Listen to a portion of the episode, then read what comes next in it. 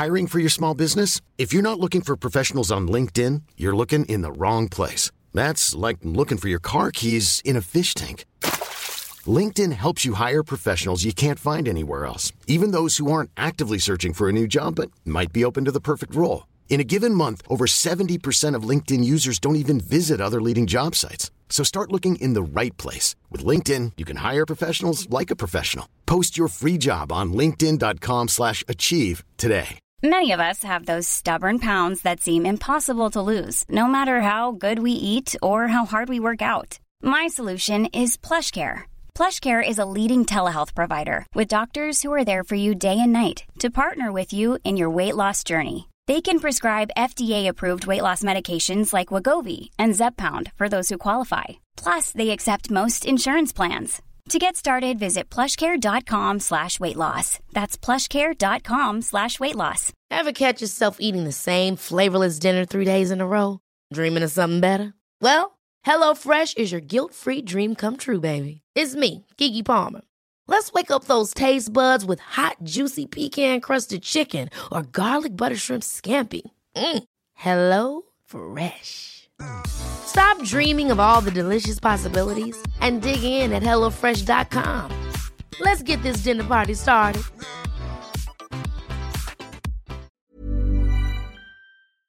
We are all entitled to sexual health, just as much as physical and mental health.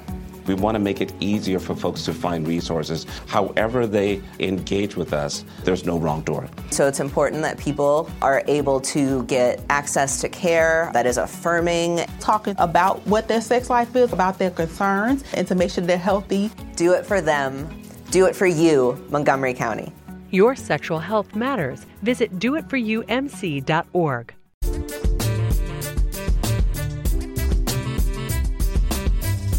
Scott Hanson here from NFL Red Zone. I hope you're checking out one hour of Five Yard Rush, one of the best podcasts on NFL football in the UK.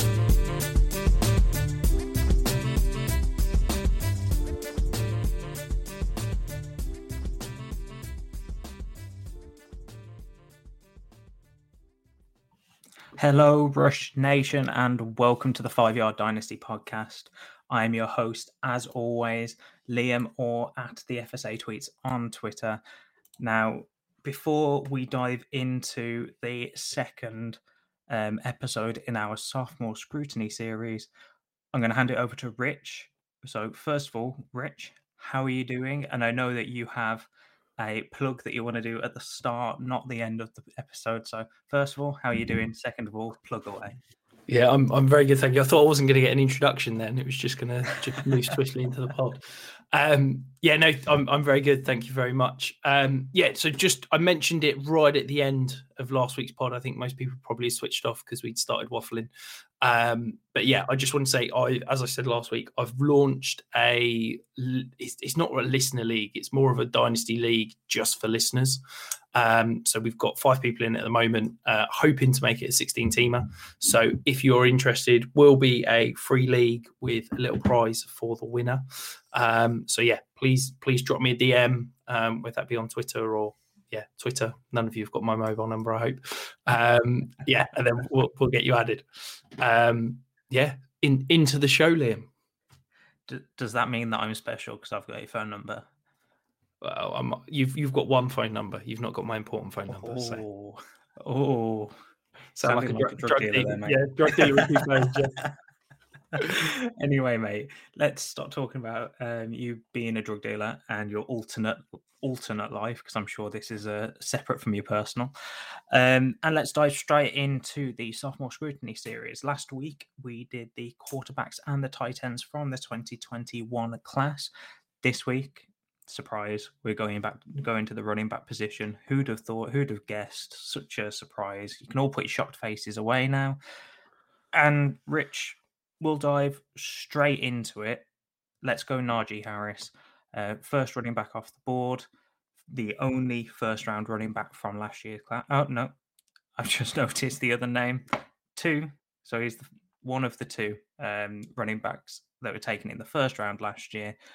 Um, and he was arguably the running back one or running back two. Or if someone was feeling a bit spicy, the running back three in this class for fantasy purposes.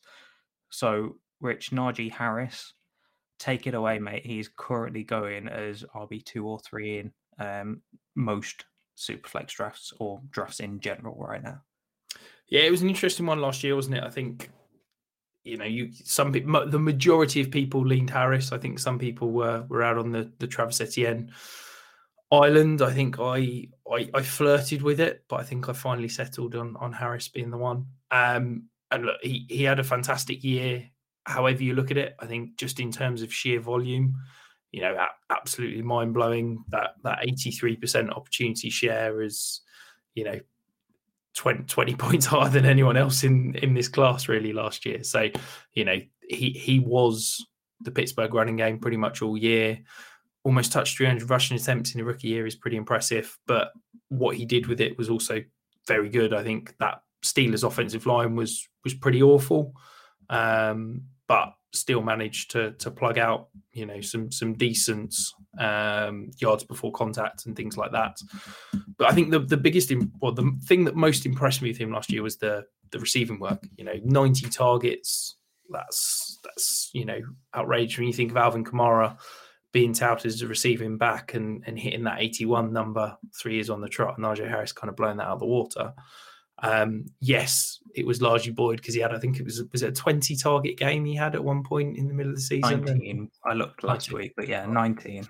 And yeah, I mean that that was huge. So slightly skews the numbers, but when you've got Big Ben, he couldn't throw the ball more than five yards without a wobble.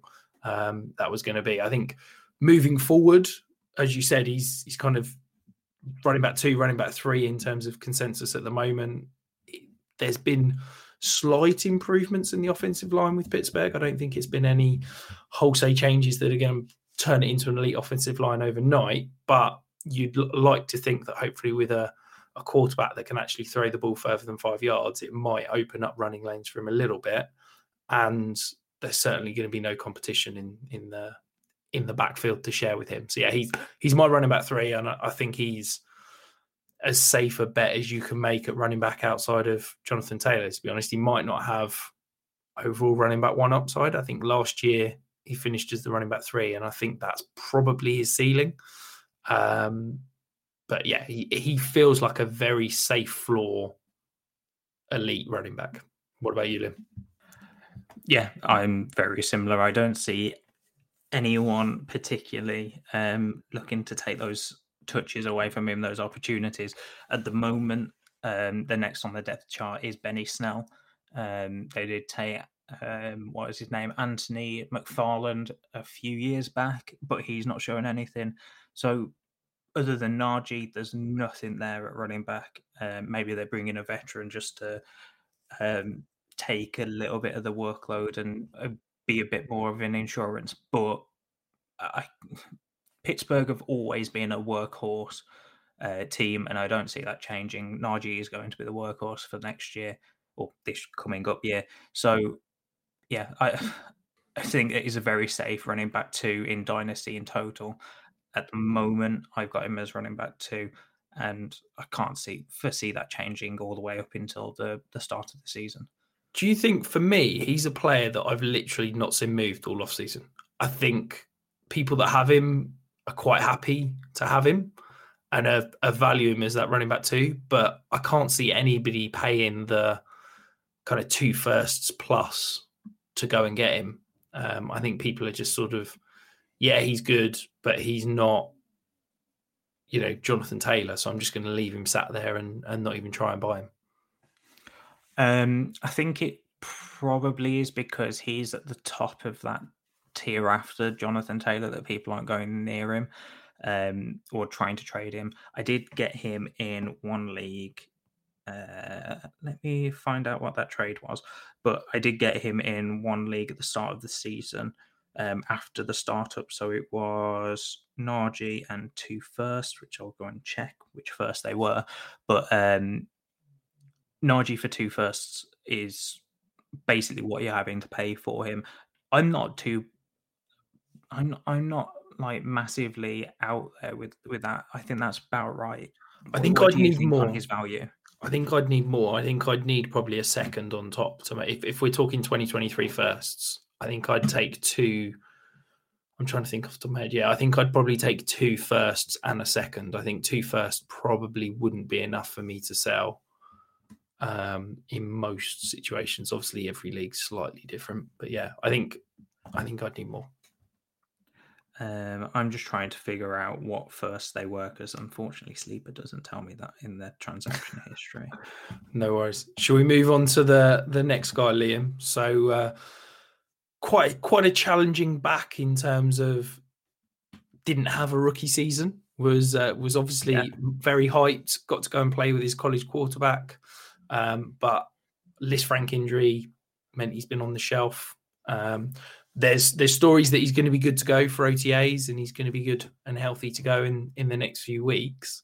Um, and that's of course Travis Etienne. So, what do you think about Travis Etienne? Obviously, we didn't see that rookie year. Do you think it could be a a good buy window? Do you think it could be potentially someone to get up in the the sort of same level that we're valuing Najee Harris at the moment? Um, I don't think I'd put him at this top tier. I think he's the, the slight tier below, so about RB six, just after Breece Hall um, or Javonte Williams. However, you got those around Rich. I can't remember. I think you've got Breece Hall ahead, but um, yeah, I think he's in in that tier three, or has the upside of that tier three at least. Um, I think with this injury, it's kind of soured the taste of a lot of people on him. Um, but right now, I think he's quite an underrated player, his ADP. Um, I've been seeing him go as the RB 17, 18 plus, and I quite like him for that upside over a couple of others. Um, for example, and this is probably going to get me absolutely slaughtered on Twitter, but J.K. Dobbins, I, I would take Etienne over Dobbins at the moment just because of that.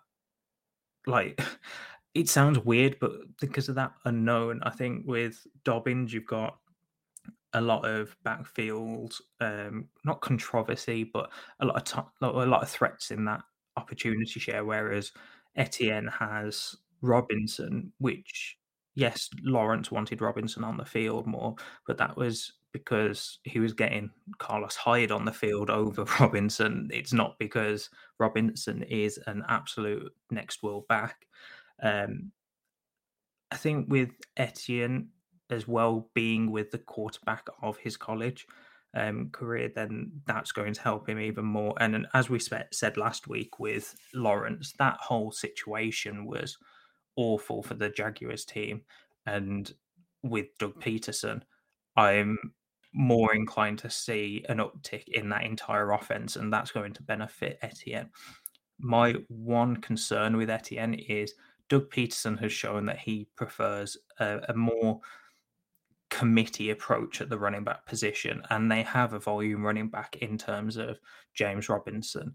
And does that mean that James Robinson is going to take more than we expect from him, um, or more more than we expect in terms of that backfield? I don't know, but I really like Etienne's upside for where he's being drafted right now. What, where are you standing on Etienne, especially at ADP, Rich?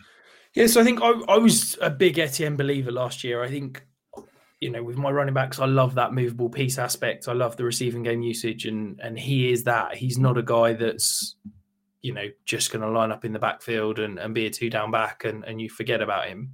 Um, I think had he been in this year's class, he'd have he'd have probably been my 102. I certainly would have had him over Kenneth Walker as a prospect. I think the fact now we've lost a year of that rookie contract, and, and he's obviously not done anything for a year. I'd now have Kenneth Walker above him. Um, but I think he is still an elite prospect. I think he is still, you know, an explosive athlete that that can go, take the ball to the house anywhere on the field. Quite frankly, um, and I think that he's going to be utilized in an offense that will line him up all over the field. I, I think he, we are going to see him, you know, not used huge amounts as a wide receiver. You know, this isn't JD McKissic, but I wouldn't be shocked if he had a, you know, 10, 15% snap share out as a wide receiver, you know, used out of that slot and, and that kind of thing. And that to me is exciting. And I think it it hints at a, a potential, you know, high upside.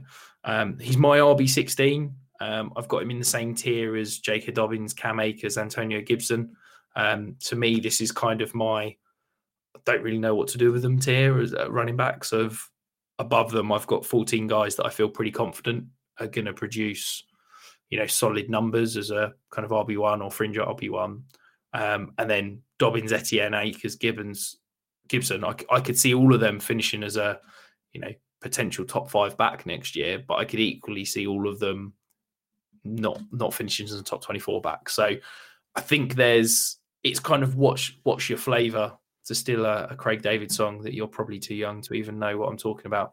Um, but I think when you get to this point in the draft, as you said, you're looking at J.K. Dobbins, Travis Etienne, Cam Akers, Antonio Gibson, and it's a it's a risk reward whichever way you go. And probably we'll sit here in a year's time, and two of them will be studs, and two of them will look completely disappointed. And I'll be honest, I hold my hands up and say I don't have a clue which uh, which two it's going to be.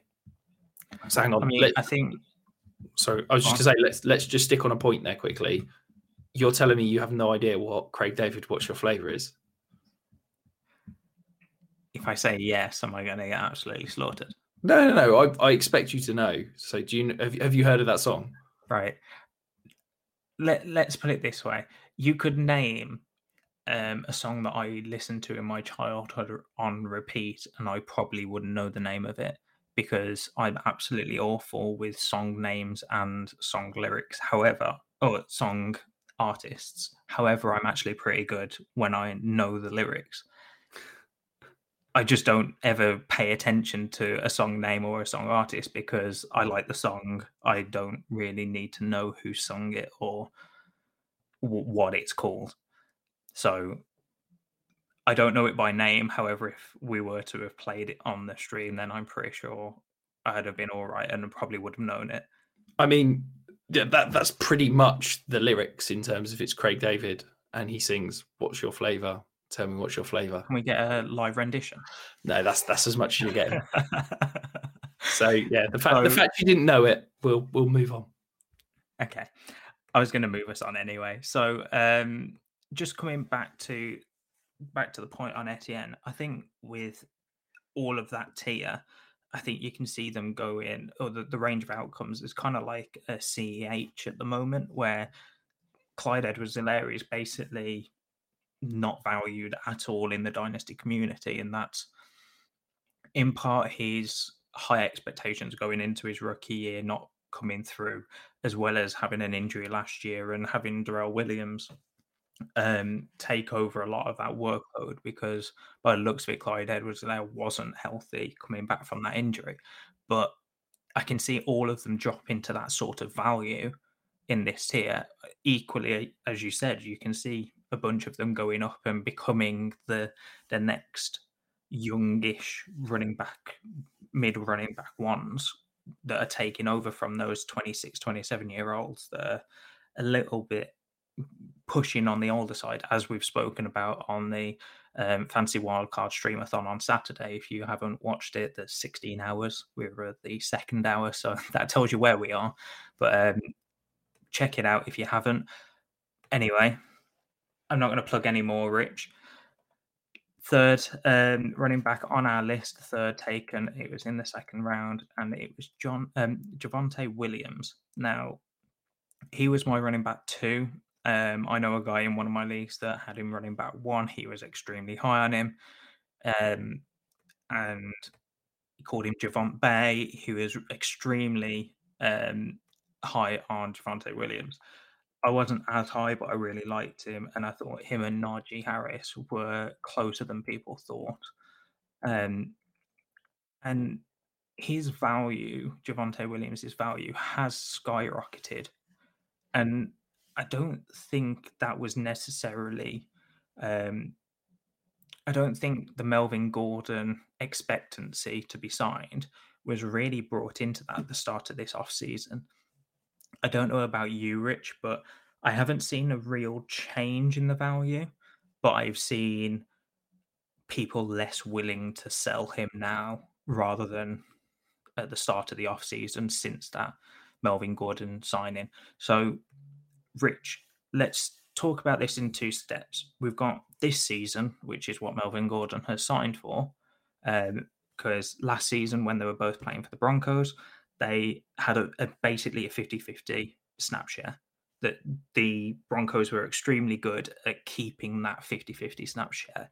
If you look at most of their games, it will be very close to 50 50, if not 50 50 between them. So, do you expect that this year? Do you expect anything else from Javonte now that they've got an upgrade at quarterback? And then the second part to that question is what do you see for the future? Maybe when Melvin Gordon has gone, do you see him always being a in a in a one A one B situation like he is for the first two years of his career, or do you expect him to take a workhorse role, or have someone small coming back in, kind of like a Najee Harris um, style situation anyway? Yeah, I I really like Javonte Williams, the player. I think he's a fantastic back. I think he's he's got the potential to be incredible. But I I think the hype got a little bit too far. Um, you know, this is a guy that some people were holding up as the RB two in terms of dynasty, yet only finished as the RB twenty four in terms of points per game last year. And yes, I get that he was sharing a backfield with Melvin Gordon, but you know, he still had a 50% opportunity share. Let's not pretend that that's tiny. You know, most elite fantasy backs will be around that 60 to 70%. Like he wasn't miles away. Um, I'm a, I'm a little bit concerned that Melvin Gordon is back. I think to me, that shows that Denver want him to be part of a 1A, 1B. Um, yes, I think he'll probably t- tip towards more that sort of 60% opportunity share with Melvin Gordon taking a slightly reduced role. But I, I think the the price you've probably missed your sell window, but the price got crazy high two months ago. Um, you know, I don't hate him. He's he's still my RB six in terms of where I got him ranked. I think he's he's got the potential to be a league winner, um, and he's the the young guy that I've got ahead of the Dalvin Cook, Alvin Kamara, Nick Chubb, Joe Mixon, Derrick Henry tier because of that youth piece. And I think he could be fantastic. But I am a little bit concerned that he's only ever going to be a, a 1A and never just be a true one, if that makes sense. Yeah. So I think for this year, you're probably looking for a little bit more. Um, like you said, probably a 60% target share and therefore more points. Um, but you're probably looking at mid running back one range, uh, running back two range. Is that what you you're thinking for fantasy points wise? Yeah, yeah. I I think I'd project him to be a fringe RB one this year. You know, uh, because that sort of eight to fifteen range is always basically if you play seventeen games and you're you're semi decent, you settle in there. So I reckon that's where he'll probably settle in this year, and and I think that hopefully next year he can he can kick on from that. But I think if you're expecting him to be a top five back over certainly this season, maybe even into next season, I think you you probably need to cool the Jets a little bit there. Um, you know, he he's he's in an offense that let's not forget has added Russell Wilson and has got you know an incredible set of weapons when you look at Sutton, Jeudy, Hamler, Albert O. You know that that Tim Patrick. Like it's it's a very good receiving core. So this isn't going to be a team that's going to run the ball 30, 35 times a game. So for when he goes into year three, um, which would be next season, 2023, what do you project for that situation then? Because as you said, you you can kind of see him having a bit more of a role than he will have this year and, and slowly creep up in opportunity share. But the one game where he had a 78% snap share, which is the only game he had over 60% snaps, um, he scored 29.8 fantasy points. And that is with nine nine targets, uh, 100 yards rushing, 76 on the ground, and a touchdown. So, do you foresee? I'm not saying that's going to be every um, game, obviously, but do you think that he's going to be a lot more consistent in those mid-teens, upper uh, upper teens, pushing into the twenties. If he was to get, a, say, seventy-five percent, uh, seventy-five percent opportunity share.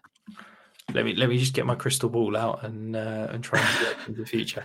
I think look a, a lot a lot depends on basically what your what they bring in. In that you know if they bring in another Melvin Gordon like player in 2023, then I probably wouldn't be so confident that he's going to get that. I think if if you know if he gets a fully fledged role, he could be an absolute star. I, I just don't know if that's 100% going to happen. Um, I'm sounding really, really negative about him, but I do. I promise you, I do like him. As I said, he is my RB6. I just think that there is quite a tier break for me between that top five and, and him at six. And I've toyed over the last 48 hours between dropping him behind Austin Ekeler. Okay. I kind of like that, but I also think Ekeler is pushing towards the end of his career now, and that's where I struggle with it. But points wise, I can totally see it for the next season or at least two seasons because I don't think Ekeler is going anywhere, even though his contract does kind of make him a bit more cuttable next year. Um, I don't think Ekeler's going anywhere.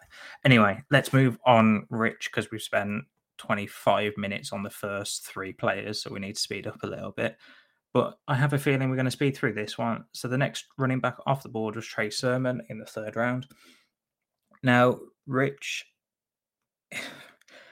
uh, he he didn't come out of nowhere. However, I don't think many people were expecting him in the third round and be the only running back in the third round last year. Uh, he went to the 49ers, and everyone thought it was a great landing spot. And it kind of was, but not for him. Um, he came into into training camp and was beaten out by the sixth round Elijah Mitchell, who we'll cover a bit later on. And that is the end of his season, basically. He he didn't really recover from getting beaten out in training camp. I mean, the highest snap shares he had were 59 and 51%, and that was in weeks three and four. Um, and I believe I'm just double checking that Elijah Mitchell was injured during those games. Yeah, yes, think, he was. So he was he was the only running back there, basically. Yeah, I think look, it comes down to basically with Trey Sermon. Do you think there's a chance that he could carve out a role this year? And for me, the 49ers answered that by going and spending another third round pick on on a running back. You know, I I didn't love Trey Sermon last year. He was my RB five in rookie drafts. I had him behind Michael Carter, and I think that a lot of people overhype that landing spot. And yes, it is an incredible landing spot, but as we've seen, you know, it, it's an incredible landing spot because they can do anything with anyone basically. And I think that for me, Trey Sermon's basically now a, a, roster clogger. I just can't see a world in which he becomes anything usable. I legitimately don't think I'd pay. I don't think I'd pay thir- a third to acquire him right now. I think yeah, if someone offered me Trey Sermon for a third, I think I'd probably decline. And and this is a guy that I don't value third and fourth round picks at all. So yeah, I I'm out on Trey Sermon. I've got no interest and and think we can probably just move on. I I'm very similar. Um, the only thing I will say is it's purely down to um, what Elijah Mitchell did last year and the fact that the 49ers brought in a new running back in uh, I want to, I've just checked the pronunciation, so I hope this is correct, but Tyrion Davis Price. Um, so with bringing in uh, Davis Price into the third, in the third round, I don't foresee a role for Sermon. I see um, Davis Price as being very similar to Sermon. And as you said, I think they, the 49ers answered the question on Sermon. Um, I wouldn't be surprised if he's cut maybe after this season if he doesn't show anything, which is surprising for a third round rookie. Yeah, um, I wouldn't. I wouldn't be. Sh- I wouldn't be shocked if he was some one of these guys that gets traded in camp for a conditional sixth or a conditional seventh. That if he doesn't make the roster, doesn't turn into anything. Because yeah, I, I don't really see a hole for him in in that 49ers offense. But moving on to the fifth running back drafted. Um, let's just say his his value has changed slightly in the last two months. That's Michael Carter. Um, obviously had a, a, decent rookie year, flashed quite well, uh, particularly with Mike White in a quarterback. Um, and then the Jets traded up and, and got Breece Hall, and, and his value has somewhat plummeted. So, what do you think of Michael Carter? Do you think he's he's still going to have a role, or do you think he's just going to be uh, potentially a high end high end handcuff? I do think he's going to have a role. I have no idea what that role is going to be. I'm going to take a, a guess at third uh, as, as a third down back, but that this is your team, Rich. I don't know why you're asking me questions on who's going to have what role when you are much more clued in on the Jets. Um, I think that Carter going forward in fantasy purposes is a great kind of back to try and and, and hedge your bets on, um, because if in the unfortunate circumstances where Breece Hall goes down, you know what you've got in Michael Carter. He's going to be a top 24 back. He's going to step in and be able to do everything he's already done last season. And now that offense has had a step up in terms of the talent that they brought in. So I think that Michael Carter still has a role. And I think that the community maybe is undervaluing that role slightly and that the hype or the what's the opposite of hype is has gone too far um the, the hate i suppose has gone too far on michael carter. But um rich i know you're dying to talk about him because you get to talk about Breece hall. So take it away mate. I think that for me I, I i'm the kind of opposite of you. I think that his value is still too high. Um, I think that people are holding out hope that he's going to carve out a, you know, a third down role. But to me, Breece Hall is a, is a fantastic receiving back, and I think that every time you're taking Breece Hall off off the field, you're it's a step down. Um, I think that in year one, I've said that I expect the Jets' backfield usage to mirror what the Colts did in Jonathan Taylor's rookie year. So where Jonathan Taylor started off as a kind of a 50-50 and, and gradually picked up more work as the season went on and Michael Carter in that kind of Nyheim Hines role. Now, I I like Michael Carter the player, but this is always the risk of a day three running back that is undersized. That's that's always going to have the chance for somebody to come in and kind of usurp him. I think for me, I'd I'd basically value Michael Carter now as a younger Alexander Mattison. I think he is going to be an elite handcuff. I think he's an elite backup, but I don't think he's going to have a huge amount of standalone value. I don't think he's going to be like a a Kareem Hunt that you can still start on a weekly basis or a James White eh, on the hope that they get six or seven targets. I think for me, Michael Carter's going to be one week he might get five or six targets and six six or seven rushing attempts and and finish it with a good week. But I then wouldn't be shocked if the following week he had two and two and and put up a donut in terms of fancy points. So yeah, I'm I'm concerned. I'd sell now for pretty much any 2023 second round pick straight up for Michael Carter. Um, and I think people would probably still still happily pay that for you right now. So, if you think that Hall is going to be slowly brought in and it's going to be a, a, a gradual takeover, well, do you think that Michael Carter is a better sell at the start of the season, or do you think right now it's just better to get what you can and, and cut ties with that completely in case that that bet is kind of wrong? I think it depends. I think it depends on what you can get. As I said, I think if you can get a second for Michael Carter now, a 2023 seconds, um, I'd I'd pull the trigger on that personally. Um, but if you think if you can't get that and you hold out for the beginning of the season, he has a couple of decent starts. Breece Hall is a little bit slow out the gates. Then yeah, may, maybe you can have a you know a, a, get a bit more.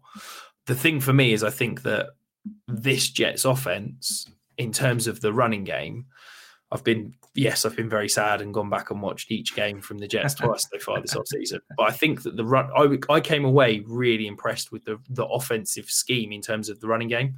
I think they schemed up to get the guys in in position really well. I think the problem was was that the the backfield was a joke, and you had old man Tevin Coleman, you had Austin Walter at one point as the leading rusher, and I think that was the problem. I think they had two gaping holes on the offensive line but what the scheme was doing was actually very good. And I think that you know, the Jets have reinvested in the offensive line again this year. The Jets have now brought in Breece Hall. I think this this offensive running game is going to be very good. And I think that if Michael Carter gets a chance early in the year, I wouldn't be shocked if he had a couple of maybe one or, or two good games. And it gives you a sell window on Michael Carter and a buy window on Breece Hall. Because I think for me, in a year's time, I think we're going to be sitting here talking about Breece Hall as, you know, Jonathan Taylor 2.0. And I think Michael Carter is probably going to be sitting in that Nyheim Hines role where you can't give him away for toffee. So let's move on, Rich. Uh, the next running back was Rhamondre Stevenson. He went to the Patriots, and I don't know about you, I wasn't a huge fan of him going into the draft, and this landing spot didn't really change um, or change that. So the, the interesting thing about Stevenson is he he wasn't horrendous. He he did well when he got given the opportunity, but um, Damien Harris was was the the lead back there. He's the one to own. Now, with Rhamondre Stevenson and that entire Pats uh, backfield, you've also now got Pierre Strong and uh, Kevin Harris both drafted this year. I believe it was in the fourth and the sixth round. So it's not like their top premium backs, but we know what this backfield does. You've also got James White coming back um, to to snap up all of those um, targets. So, what do you foresee for Stevenson? Because pre-draft, I couldn't give him away for a second. Like, I, I thought that was pretty fair value pre-draft. Now, I I can't get him. I I can't see a world where I can give him away for a third. See, I I am really intrigued, and I really like Rhamondre Stevenson. I think that perhaps I'm too infatuated with, you know, I love a bigger back that can catch the ball, and that's exactly what he is. And I think that he's got the potential to take over this backfield. The problem is you've just listed five running backs there. Like, do do we know who's going to be? You know, is Damien Harris going to get all the work? Is is James White going to settle back into his third down role? Is is Rhamondre Stevenson basically going to end up the year with like hundred rushing attempts, thirty targets, and and be nothing but a roster clogger? that's probably the most likely outcome. Um, I do like taking a punt on him. Um, I've certainly got quite a few shares that I've picked up this off season. Um, I'd, I'd, happily pay anything less than a second. I've picked him up for two thirds in a couple of places. I've picked him up um, for a third and, and KJ Hamler. Like I'm, I, I, quite like taking a punt on him just because I think that the running game is always going to be important in that Mac Jones led offense. Um, and I think that Rhamondre Stevens is kind of a Damien Harris injury away from potentially being a, a league winner. Um, so I'm happy taking a punt on him. He's he's basically to me in in that same high end backup tier though. So he's in the same tier as you know Michael Carter, Tony Pollard, um, Alexander Mattison, those those kind of guys that you're you're basically an injury away from real fantasy success. But as I said, he's he's young, he's big, he can catch the ball, so I'm worth taking a flyer on him. See, as I said, I tried selling him before the draft. I've tried selling him after the draft. I can't get anywhere with it. Um, I think for the price that you're buying, I'm holding. You need to be in more leagues with me, Liam. I'd happily buy him off you for um, less than a second.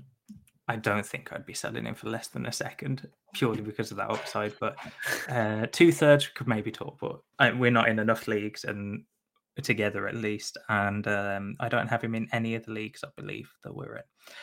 So let's move on, Rich. You've got Chuba Hubbard next. Now, this one, it, he had his shot last year and he didn't really do anything with it. Um, so he went to the Panthers, and the lead back there, Christian McCaffrey, went down through injury. Um, and Chuba Hubbard had a few games where he had the opportunity to take over, and he just didn't.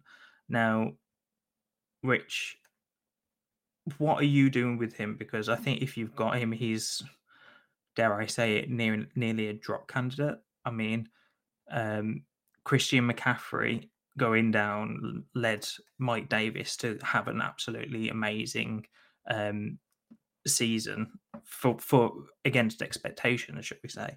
Now, I'm, I'm saying that Hubbard didn't really do anything. He has had multiple games over 10 points um, where he was targeted a bunch and scored touchdowns here and there. But I can't foresee a world where they that the Panthers trust him again now now that, that he's kind of lost that trust. They brought in D'Onta Foreman uh, this offseason who um, came back from his Achilles injury a few years back uh, with the Titans last season and took over from Te- Derrick Henry's role and looked really good down the stretch um, for for the limited time that he had. So, do you foresee um, Foreman's role basically, or, or, Foreman being brought in to take over what Chuba Hubbard could have had if he had done more more consistent work last season?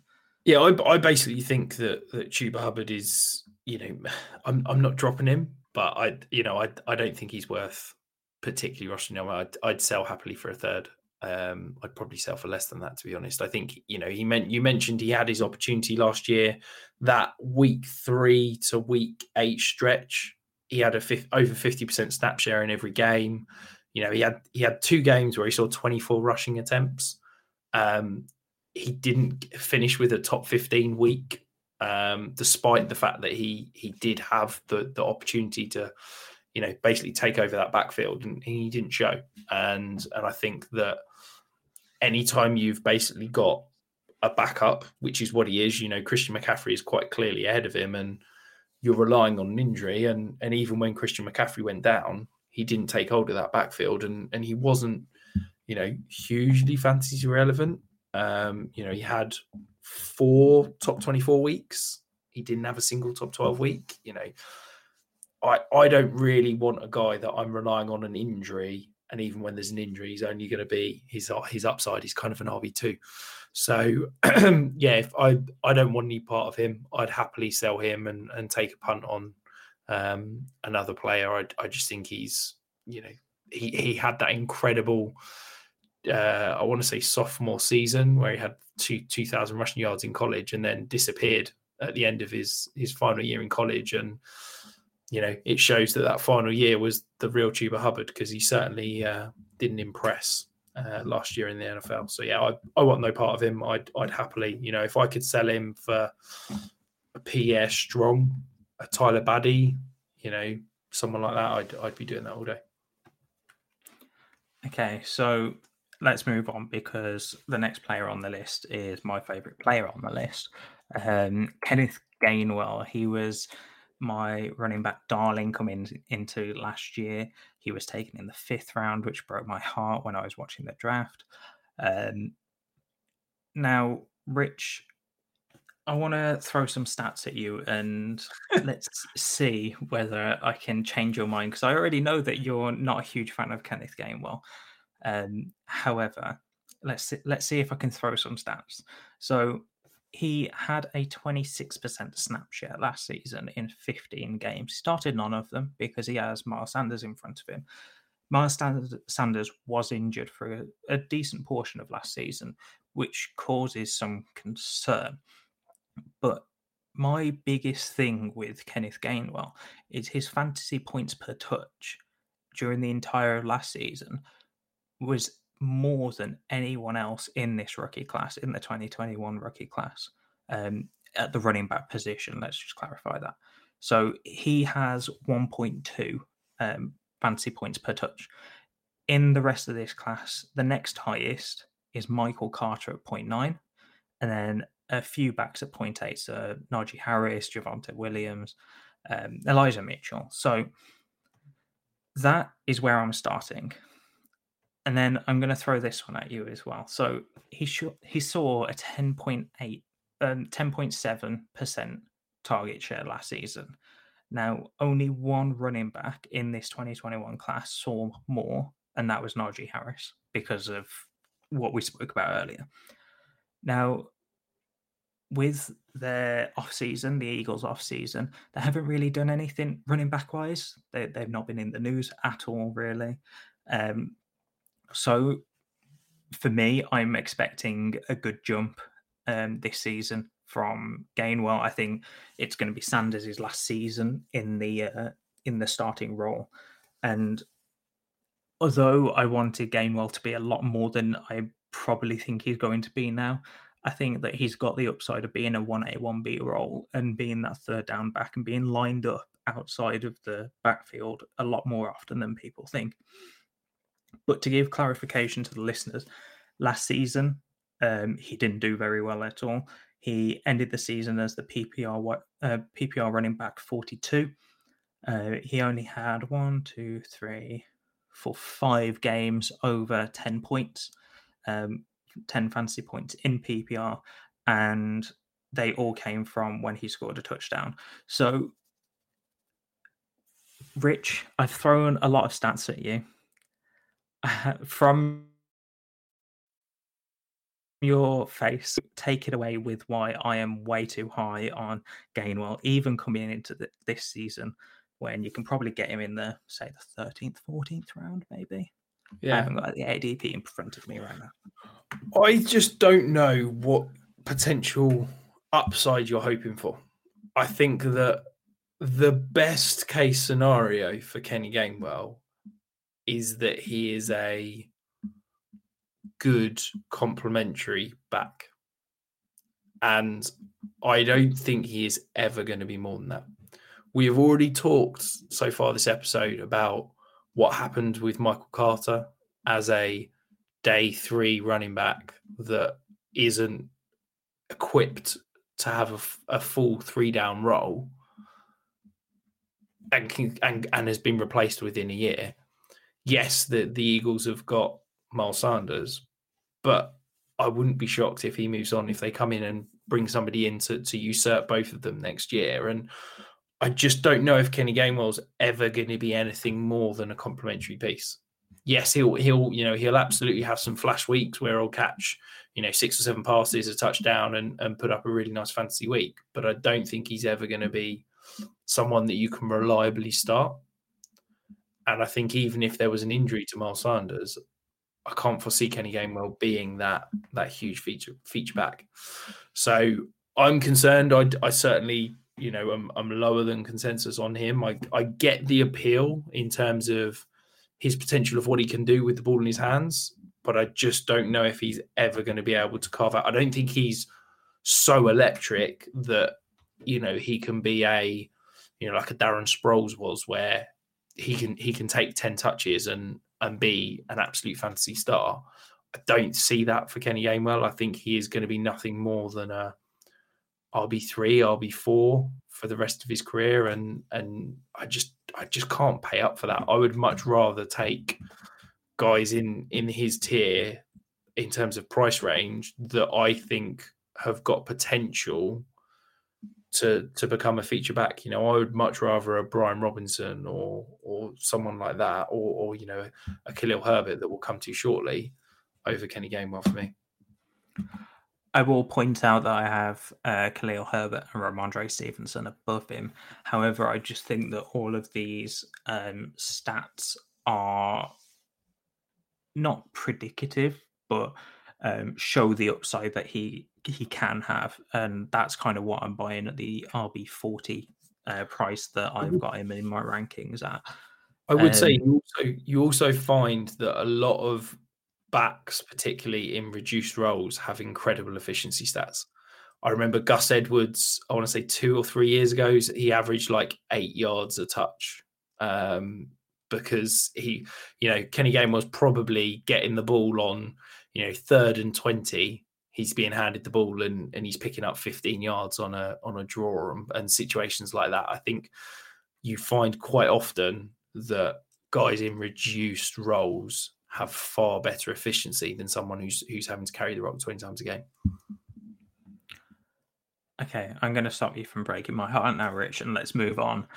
Um, so the next one on our list is the biggest surprise from this draft, um, and that's Elijah Mitchell. We've spoken about him briefly um, in a couple of other um, players' talks, but Elijah Mitchell came basically out of nowhere. I mean, there was a guy that I was targeting in the fourth round of rookie drafts last year because I liked his profile and he went to a decent landing spot. Um, if he could become that one, and he did. I'm not saying that that is a foolproof um, process because it's pure luck at this point. I don't think anyone really expected Elijah Mitchell to beat out Trey Sermon the thir- third round running back in camp, let alone going into the season.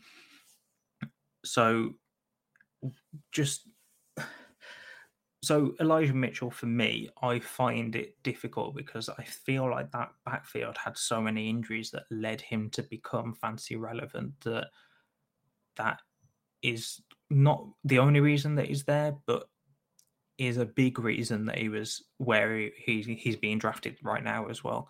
So you had correct me if I'm wrong, Rich. We had um, Jeff Wilson in front of him at the start of the season. He was injured. You had uh, Raheem Mostert. You had Trey Sermon, who wasn't injured, but as we've already spoken about, didn't really impress. So you had a bunch of guys in front of him that either got injured or didn't impress, and he he was kind of the last person standing. And if Paul Picken is listening, he's going to. I'm I'm sure I'm going to get a message from him because Elijah Mitchell is his guy. But I think with the 49ers taking a third round rookie running back, that kind of says what we need to know about Elijah Mitchell's potential or usage this year. I think it's going to go down.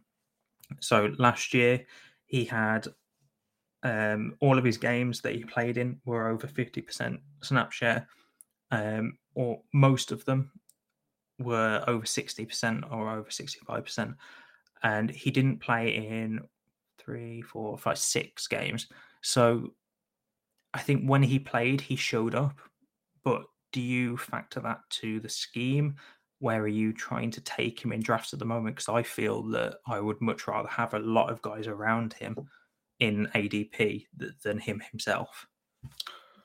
I really like Elijah Mitchell. I think he is. I think he's a great, a great player because he's he's the, the back in, in a San Francisco 49ers scheme and and you know we talk about every year for I think it's the last 4 years the if you add up the lead back for every game they've been a top 3 fantasy back on the season. So if you can you know harness the the, the RB1 for this 49ers and they stay healthy then it's it's absolute fantasy gold. I think that for me, I am buying into the potential dip in value because people are that's the concern is that everybody's concerned that he's going to be replaced. And I think that there is the opportunity that he could easily outperform his price. It is not without risk because, you know, as we saw with Trey Sermon last year, there is easily a chance where, you know, Elijah Mitchell turns up late for a meeting and then he's in Kyle Shanahan's doghouse and, and doesn't play again for the rest of the year. So there is a huge amount of risk. But I just think that the risk reward for me is potentially massive. So I, I really like him at a value. I really like him where he's going. Um, and I'm I'm pretty happy taking that risk. Um, but I'm I'm comfortable knowing where I'm taking him, it is a risk and you know you've kind of got to weigh that up of is my roster in a position where I can afford to take this risk you know I would I probably wouldn't pay a 2023 first for him um I'd pay a first if I was getting maybe a second back something like that. Maybe I'd pay a first and a third if I was getting a second back for him. Um but I think that he's he's got the potential to finish as a top 5 fantasy back this year. And I don't know how many other guys you can honestly say that about in the range where he is going. I think the issue I have is the safety net that you have on him. Now, I'm not a guy that, when it comes to my RB2, is concerned about safety net. However, I think Elijah Mitchell's range of outcomes is completely wild compared to anyone else in his range. So I'm not looking at ADP, I'm looking at our consensus rankings, Rich. You've got David Montgomery around that range. You've got, um, I'm trying to pick players that you've got ranked around or behind Elijah Mitchell that I've kind of got in front as well. So um, Josh Jacobs is one, but I would much prefer over Elijah Mitchell just because of the wide variety of outcomes. And as you said, you're you're basically betting or hedging your bets that Elijah Mitchell is going to be the running back one in that backfield, and I don't think he is going to be that it, it, for for a good portion of this season. Which for a, a running back two in in there, what basically when you're when you're trying to build your roster, he's he's going in that RB two, maybe again him as an RB three, um, but he's going in that range, and that's kind of what you want. I would much rather take a dare I say James Conner or Leonard Fournette because I, I just feel like their upsides, even though they're older, I feel like they're in all they're all very similar situations in that they could all be running back top top six, maybe top three running backs any given week. But I feel like their safety nets are a lot higher than Elijah Mitchell. Yeah, I, I, I completely get it. I think it's it's a it depends a lot where your roster is at. I think for me, Elijah Mitchell is the perfect guy to go and target if you're you know in in that retooling category if you're perhaps got an aging roster that kind of needs to win now but you're not an absolute contender maybe you need to go and take a punt on someone like Elijah Mitchell that's got that elite upside that can be that riskier play that could you know the reward could be huge but if it doesn't turn out then then you're just in a rebuild scenario. So i like the risk i like the price but you've got to go into it knowing the potential risk okay so let's move on rich um, I think we're going to skip through this one very quickly because there's not much to talk about. So Chris Evans is the next running back that we've got that was taken in the NFL draft last year. Now, he didn't really do anything all the way through the year. Probably taken as a fourth round um, rookie pick, if not a fifth round, or going undrafted, depending on how long your rookie drafts were. Um, he had the max of seven rushing attempts. He only had a rush or only recorded a rushing attempt in four games last season, Rich. He was more of a pass catching back, but that is loosely used. He eclipsed three targets just once at five. He had three targets once and then a couple of twos and a, a few ones in there as well. So, Rich, I don't foresee Chris Evans being anything ever, unfortunately. That could come back to bite me. But um, the the Brown, oh, the, the Browns, the Bengals have shown that Samaje Perine is that number two backup role um, in case Mixon does go down. Um, so I just don't foresee a, a, future for Chris Evans in fantasy, at least. No, I mean he flashed in a reduced role last year um, when I think Mixon got injured, or um, um, he partnered with Perine in in that one or two game stretch. Um, but when you're third on the depth chart and you're you are a pass game specialist, I, I don't foresee him him ever carving out a massive role. You know, he's someone that I'd I'd keep on the end of my bench, but if you're expecting him to turn into anything, you're you're probably, you know, got the wrong expectations, quite frankly. Um, so that was short and sweet. That's probably the quickest player we've ever talked on in the history of the pod. Um, moving on to the very last guy that we've got on the list is Khalil Herbert. Now, um, he hasn't shown anything apart from that four game stretch where he had over 15 um, rushing attempts and had a great opportunity share because what was that? Sorry. I said I feel like that's a bit harsh. You said he hasn't shown anything except that four game stretch. Well, he's only a rookie. He only had I'm, 17 games. Four, four, game stretch when you're the clear backup is is a decent stretch. I'm coming to it, Rich. Let me get there. So, in that four game stretch, he did become um, a, a great waiver wire pickup in a lot of leagues if he wasn't already taken in in your dynasty leagues. Um, he scored 18 and 19 fancy points in two of those four games, um, both of which, oh no, sorry, only one of which had a touchdown. So that takes away that point. But in those games, he was extremely efficient on the um, on the ground, or extremely productive on the ground. Sorry, not efficient. he was kind of used in a pass catching role during those games, but that's about it. I mean, outside of those four games, once David Montgomery came back, there wasn't much else to speak of. Um, the the snap share went right down. So during those four games, he had a fifty percent snap share during week five, which is where Montgomery went down for an injury. The next three weeks, he had 89, 77, and 84% snap share. And then after that, it went right down and he didn't eclipse 25 after that point. So to me, he is a clear, great upside backup. And I think that's kind of what you're expecting from, or what you're hoping for from a fourth round rookie pick. But I think with Herbert, if you're expecting anything more, you may need to look at the stats again.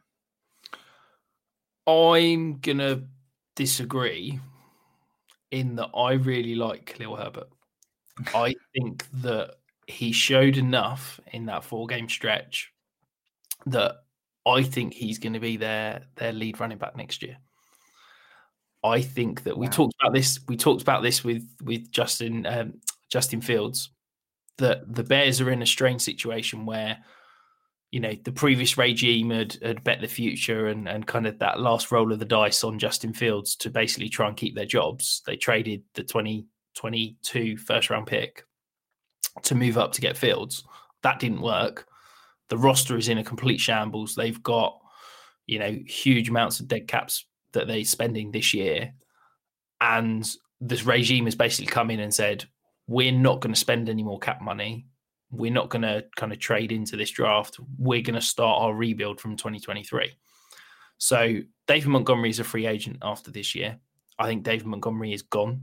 I do not foresee Chicago re signing him. And I think that a team, when it's starting that rebuild outside of Seattle, um, I don't foresee them spending high draft capital at running back. I think running back is one of those pieces that you you add in late. You know, you look at the Jets; they spent a, a day three pick on Michael Carter, and then they're a year further on, and then they go and add someone. So I think that Khalil Herbert, if you would say to me what his is his, his, his percentage chance that he's the RB one in 2023, I personally would say greater than 50%. So wow. I think that Khalil Herbert is a sneaky buy that could give you some some decent handcuff, decent backup um, now. That could potentially be a you know, I don't want to say the name because I feel like they're different players. I feel like it gets overhyped, but I feel like he could potentially have an Austin Ekeler like career where he he sits wow. away, toils away for for the first two years on special teams yeah. and as a backup, and then he gets that opportunity and I'm not comparing him to Austin Ekeler because Austin Ekeler was incredible in a reduced role where he was incredibly efficient in the passing game. That's not Khalil Herbert. But I think that Khalil Herbert could flash, show some flashes again this year. And then 2023, that's where you're getting a dirt cheap, potentially RB2 for fancy. So I'm not a huge fan of that take. However, um, That's the nicest thing you've ever said to me. I'm not a huge fan of the take. I can see him becoming like a 1A, 1B, but I can't foresee him doing much else outside of that. Um, yeah, I think that's all I've got to say on him, really. He's got great upside for when he gets the opportunity, but I really do think that his his upside is going to be uh, a more one A, one B role, and probably the one B in that in that style offense. that's just a projection. I don't have a crystal ball. That's it. Well, that's it. I've put my crystal ball away after um, after we talked about uh, Williams, so I, I, better go dig it out out the cupboard. Um, yeah, we'll we'll leave it there. We'll we'll agree to disagree. I won't I won't yeah. basically repeat myself again. But I, I, look, it's a massive punt. But I think at the price you're having to pay, yeah, you know, I like the value play. Probably a third, maybe maybe a third and a, a player, maybe two thirds, something like that. I, I, like the value play. Yeah. I, I, like the idea of picking him up to then sell him on next year when David Montgomery hasn't been re-signed. And even if he has, you haven't really lost anything because his value isn't going to go down by so much that you're you're losing out on what a third. I, I like that side of it. I just don't think that he's going to be a clear one. Um, but Rich, before we sign off, there's one more player that I'm going to mention because he is a Packer, but I'm going to end it short and sweet because he has an injury, and I don't want people to forget that we have. What is that? I kept him off because I didn't want to mention him. But yeah, go on. You can you can have some I, love. I no, I only want to mention him because I don't want people thinking that we haven't done our homework or we don't know our stuff. So Kylin Hill was a seventh round pick. He got injured on an awful, um, no one's fault, but awful play um, that was quite scary at the time. And he didn't really do anything in his um, rookie season because of that injury. He was kind of limited to special teams. Um, I think going forward, I'm not expecting anything from him. If you've got him, he, he is one of Richie's roster cloggers. Um, but yeah, he's got AJ Dillon, Aaron Jones in front of him, and I can see when Aaron Jones does go either next year or the year after, um, with the Packers taking a running back um, in the draft to to replace Jones. So um, if you want to add anything, you are more than welcome to. I just wanted to make sure the listeners knew that we actually did know our stuff and we haven't just missed off a guy that was drafted. Well, we've technically we've missed off seven guys because there was eight, 18 running backs drafted last year. I tried I tried to only include the ones that I thought were interesting and relevant because let's be honest, people don't really need to hear us talk about Kylin Hill, do they? So um, yeah, you no, but I wanted some pack of love, especially with the t-shirt that I'm wearing. So um, you saw through my plan completely. Anyway, Rich. Jam pack show completely over. We're about five minutes over, but that'll do. Um, so the one thing we wanted to plug before we went was the UK FFC. Um, if you are in the UK, me, Rich, um, Dan, the host of the flagship show, and Pitsy, one of the great writers, um, and I believe he also edits for Five Yard, um, have all banded together, and I'm sure you've heard us speak about it before but banded together to create the first fancy expo style event in the UK. Um, as we, as I said, we're calling it the UKFFC. If you are interested, there are going to be stalls, panels. There are a whole list of panelists that we are revealing. Um, that some of them are already out there. So make sure you go to at underscore UKFFC on Twitter. All the information is there. If you want more information, message us on there, and one of us will respond. But Rich, nothing else from you? Nothing else from me. I'll, I'll shut up and let you finish. Just the listener league from Rich. Then, if you are interested, make sure you drop him a message on Twitter at Dynasty Island. And until then, guys, have a great week. See you then.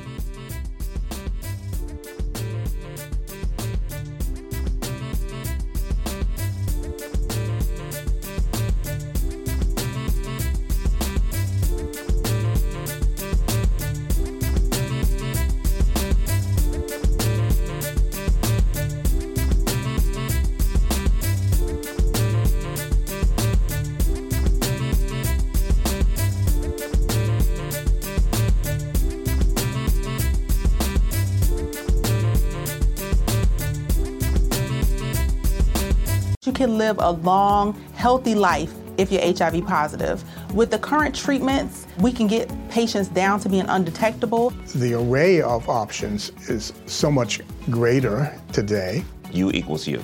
Undetectable equals untransmittable. If someone who's HIV positive, they're taking their medication, they're undetectable, they're not able to pass HIV to their partners. Do it for you, Montgomery County.